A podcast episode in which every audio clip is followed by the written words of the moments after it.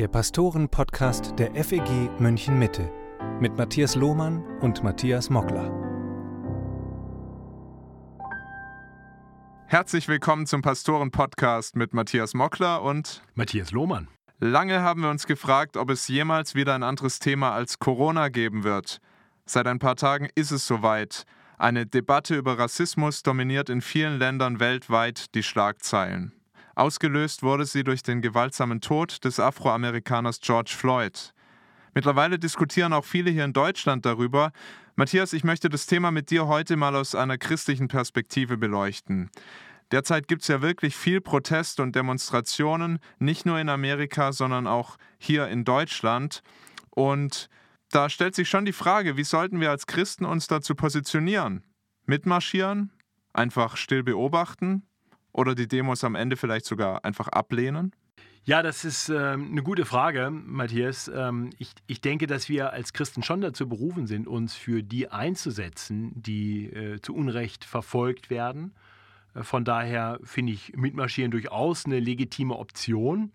Ob das der beste Weg ist, sich an die Seite derer zu stellen, die verfolgt werden, das äh, muss man dann schauen. Aber in manchen Fällen kann das sehr effektiv sein und sehr hilfreich sein. Ich denke auf jeden Fall, dass wir Christen äh, auch bei diesem Thema nicht schweigen sollten. Äh, denn das ist ein grundbiblisches Prinzip, dass Christen sich immer für die Unterdrückten, für die Schwachen eingesetzt haben. So, das sollten wir tun. Äh, aber es gibt natürlich auch, auch Schwierigkeiten damit, die ich sehe. Und deswegen will ich nicht einfach nur sagen, mitmarschieren weil ich schon auch hinterfragen möchte, wofür wird jetzt hier eigentlich genau protestiert? Und da gibt es Dinge, wo ich sagen würde, da kann ich nicht mitmarschieren. Äh, wenn ich höre, wie jetzt in den USA an, an äh, vielen Orten diskutiert wird, ob man die Polizei abschaffen soll, da fasse ich mir vor den Kopf. Und da muss ich auch sagen, was dann in der Demo geschieht, ist genauso schwierig oder ähnlich schwierig wie das, was die Ursache ist für diesen Protestmarsch nämlich die Verurteilung von jemandem, nur weil er im Fall von, von Floyd eine schwarze Hautfarbe hat, wenn ich jemanden verurteile, nur weil er den Beruf Polizist ergriffen hat. Und alle Polizisten sind pauschal schlecht und äh, klar, hier wird jetzt kein Polizist äh, brutal getötet, wie das bei, bei diesem Mann der Fall war. Und das ist äh, schlimm. Ja, das will ich in keinster Weise relativieren. Aber ich halte es auch für verheerend, wenn wir Menschen so verurteilen, die einen Beruf ergriffen haben, um ein Schützer, ein Behüter von, von Recht und Ordnung zu sein und die jetzt pauschal verurteilt werden für das Fehlverhalten Einzelner.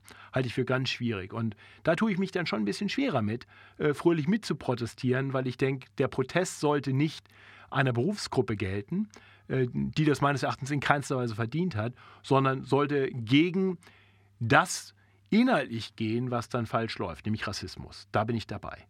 So, und, und dann äh, sehe ich noch einen zweiten Punkt, der mich äh, vielleicht vorsichtig sein lässt, mitzumarschieren. Äh, Gerade ich war in, in, den letzten zwölf Monaten häufig in Seattle äh, und sehe da schon seit lange vor dem aktuellen ähm, Thema äh, Poster, auch in Vorgärten so, so ähm, Plakate aufgestellt wo dann Black Lives Matter groß draufsteht. Und dann geht es aber weiter. Da steht ja nicht nur Black Lives, ja, dann steht Environmental Issues Matter. Ähm, kann ich auch noch mitgehen. Die, die Umweltbewegung, ja, gerade in, im liberalen äh, Washington State oder in Seattle vor allem äh, natürlich ein großes Thema. Und dann geht es weiter und dann steht LGBT. Also äh, Lesbian, Gay, Bisexual and Transgender. Und da muss ich sagen, also ich bin auch sehr dafür, Rechte von Menschen, die äh, meines Erachtens in Sünde leben, trotzdem zu wahren. Wir wollen auch, auch sie respektvoll behandeln. Das sind Menschen, die im Abbild Gottes geschaffen sind, auf jeden Fall.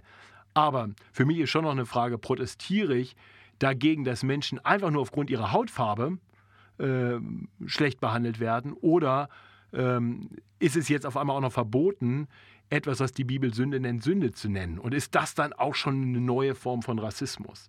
Also in dem Sinne muss ich sagen, gegen den einen Rassismus bin ich total und dem anderen bin ich dann offensichtlich schuldig.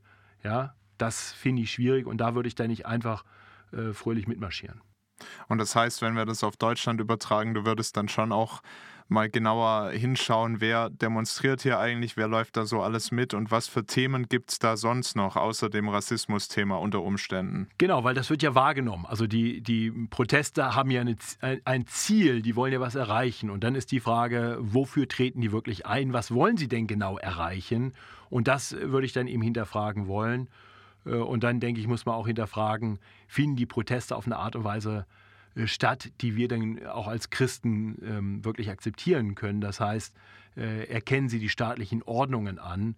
Ähm, nach Römer 13.1 sollen wir auch das tun. Äh, Nochmal, da wo ein Staat ein Unrechtsregime ist, darf man natürlich dagegen auch protestieren. Aber äh, jetzt in dem Fall muss man sagen, hier hat eine Person oder haben einige Personen äh, etwas getan, was absolut äh, schlimm ist äh, kann man deswegen pauschal verurteilen und dann sagen, was der Staat sagt und auch Grenzen, die der Staat setzt, vielleicht auch Demonstrationen setzt, kann man ignorieren. Da tue ich mich dann wieder schwer mit, wenn das geschieht. Äh, ich denke, da sollten wir dann schon auch respektieren, dass ähm, auch, auch der Staat eine Autorität ist, die uns von Gott eingesetzt wurde. Lass uns mal über das Problem Rassismus sprechen. Christen scheinen ja nicht automatisch immun dagegen zu sein. Also wenn wir in der Geschichte zurückschauen, der Sklavenhandel, der wurde auch von Christen mitgetragen. Christen haben andere Länder kolonialisiert. Ich habe mal für einige Monate in Namibia gelebt und erinnere mich an eine Frau in einer deutschen Gemeinde, die einen Schwarzen vor der Kirchentür sah und dann empört fragte, was will denn der Hottentotte hier? Entbehrt das alles jeglicher biblischer Grundlage oder gibt es da doch christliche Glaubensinhalte, die Rassismus fördern oder ihm zumindest nicht genug entgegensetzen? Nein, es entbehrt jeglicher biblischer Grundlage. Das möchte ich in aller Deutlichkeit sagen. Die Bibel kennt keinen Rassismus. Ganz im Gegenteil. Die Bibel kennt keine Rassen. Als Christen äh, müssen wir alle anerkennen, dass wir abstammen, egal welche Hautfarbe, egal aus welchem Land wir kommen, von Adam und Eva oder dann von Noah und seiner Frau. Äh, wir sind alle im Abbild Gottes geschaffen. Wir sind alle gefallen im Sündenfall. Wir sind alles, alles Sünder und wir alle brauchen Gnade und Erlösung. Die Bibel kennt keine Rassen. Die Bibel kennt keinen Rassismus. Wenn sich aber Rassismus biblisch nicht legitimieren lässt, wie erklärst du dann die vielen Entgleisungen, die es auch im Namen der Kirche im Lauf der Geschichte immer wieder gegeben hat und auch heute noch gibt?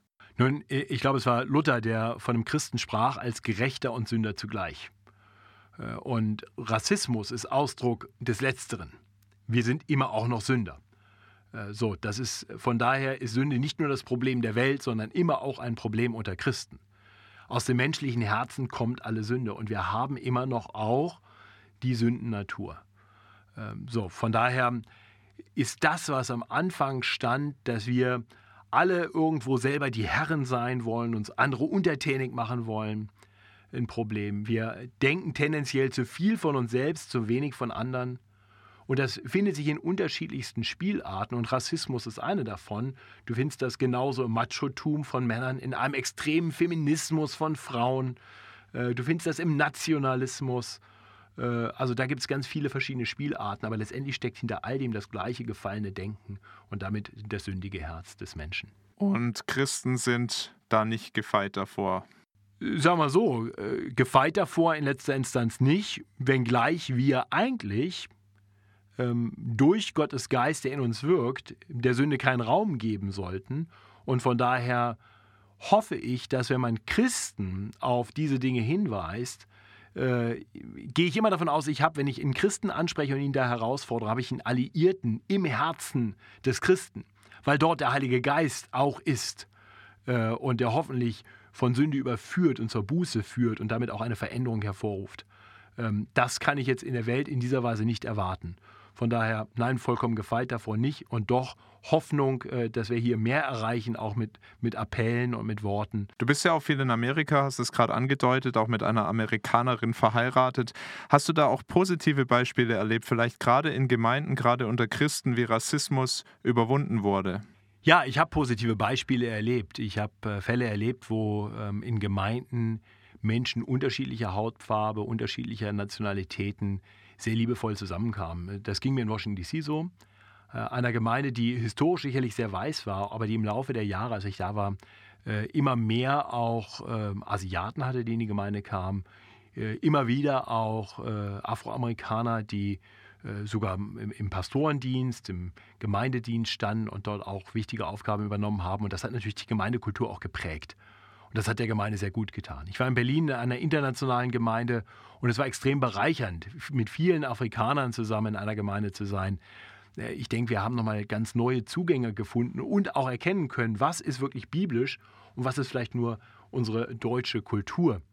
Und ich würde behaupten, auch hier in der Gemeinde erleben wir das. Wir haben Menschen aus verschiedensten Nationalitäten und das ist gut so. Äh, und tatsächlich ist es so, wir sollten noch anerkennen als Christen, dass ähm, der Afghane oder der Afrikaner oder der Südamerikaner oder der Chinese, der Christ ist, mir viel ähnlicher ist als mein, ich habe keinen, aber mein Zwillingsbruder, der nicht bekehrt wäre, es wäre. Ja, wir mögen uns sehr ähnlich sehen, aber uns trennen Welten, äh, während die Geschwister in der Gemeinde mit mir in einem Leib in Jesus Christus vereint sind. Und so äh, glaube ich, ist tatsächlich für uns Christen ein Denken in diesen Dimensionen, Nationalismus, Rassismus, völlig falsch. Wir sind eins in Christus. Manche unserer Geschwister in der Gemeinde mit Migrationshintergrund, die erleben ja schon auch Rassismus im Alltag. Und da stellt sich die Frage, wie kann man als Christ auf gute Weise damit umgehen, auf biblische Weise, dass das Gott ehrt? Ja, ich würde erstmal sagen, da wo unsere Geschwister leiden, wollen wir sie trösten. Da, wo wir direkt erleben, dass sie angefeindet werden, sollten wir uns schützend vor sie stellen und deutlich machen, mich verbindet mit dieser Person, mit diesem Glaubensbruder, dieser Glaubensschwester mehr, wie mit dem, der sie vielleicht gerade anfeindet. Äh, und ich fühle mich ganz eng mit ihm verbunden. Wenn ihr ihm etwas tut, dann tut ihr mir etwas. Wir sind ein Leib. Und äh, so glaube ich, tun wir gut daran, ja, weinen mit denen, die weinen, die zu trösten, äh, uns schützend vor sie zu stellen, für sie einzutreten und uns in aller Klarheit von jeder Form von Rassismus und Nationalismus äh, zu distanzieren. Wir beide erleben Rassismus in Deutschland normalerweise nicht. Äh, ich könnte mir vorstellen, wenn ich angefeindet würde für mein Deutschsein, dann äh, könnte ich auch unter Umständen zornig reagieren oder dagegenhalten wollen. Was rätst du da, jemand, der Rassismus erlebt? Wie kann er sich da Jesusgemäß verhalten in so einer Situation, was sicher sehr herausfordernd ist?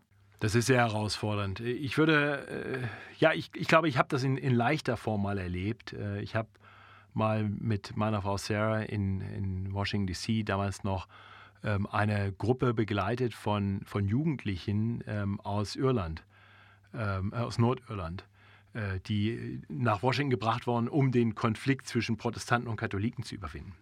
Äh, einer nächsten Generation etwas beizubringen. Und das haben die gut gelernt, die haben sich gut miteinander verstanden. Aber als sie dann gemerkt haben, dass ich Deutsch bin, haben sie die ganze Zeit so ein, so ein Hitlerbart sich gemacht und haben die ganze Zeit nicht aufhören wollen, äh, mich Nazi zu nennen. Das war richtig schlimm. Also selbst Sarah war dann irgendwann ganz schön genervt davon. Äh, von daher kann ich vielleicht so ein ganz, ganz, ganz klein bisschen äh, nachempfinden, wie das so ist, wenn man so abgekanzelt wird für etwas, wozu man nichts kann, ja, was eigentlich auch nicht schlimm ist. Ich bin in Deutschland geboren, so ist es. Punkt. Ich kann da nur empfehlen, sich auf Christus zu besinnen. Der sagt, halt die andere Wange hin, lieb die Menschen und zeig ihnen, dass ihre Vorbehalte wirklich null Grundlage haben. Äh, da, wo ich jetzt zornig zurückschlage, äh, was nachvollziehbar ist, ich kann das verstehen, dass Menschen zornig werden. Aber da füttere ich natürlich auch noch Ressentiments. Äh, und von daher wäre wär meine große Ermutigung, schau auf Christus, der bereit war zu leiden und sich hinzugeben, liebt die Menschen. Und das kann so manche Mauer einreißen, das kann manche Vorbehalte äh, wirklich zerstören im guten Sinne. Aber es ist schwer und da denke ich, können wir auch nur einander immer wieder auch ermutigen, in solchen Situationen dann standhaft zu bleiben und Christus gemäß zu leben. Das war der Pastoren-Podcast. Wenn du Themen oder konkrete Fragen hast, die wir hier mal im Podcast besprechen sollten, dann schreib sie uns gerne an unsere Pastoren-E-Mail-Adressen. Für heute, danke, dass du zugehört hast. Bis bald und Gottes Segen.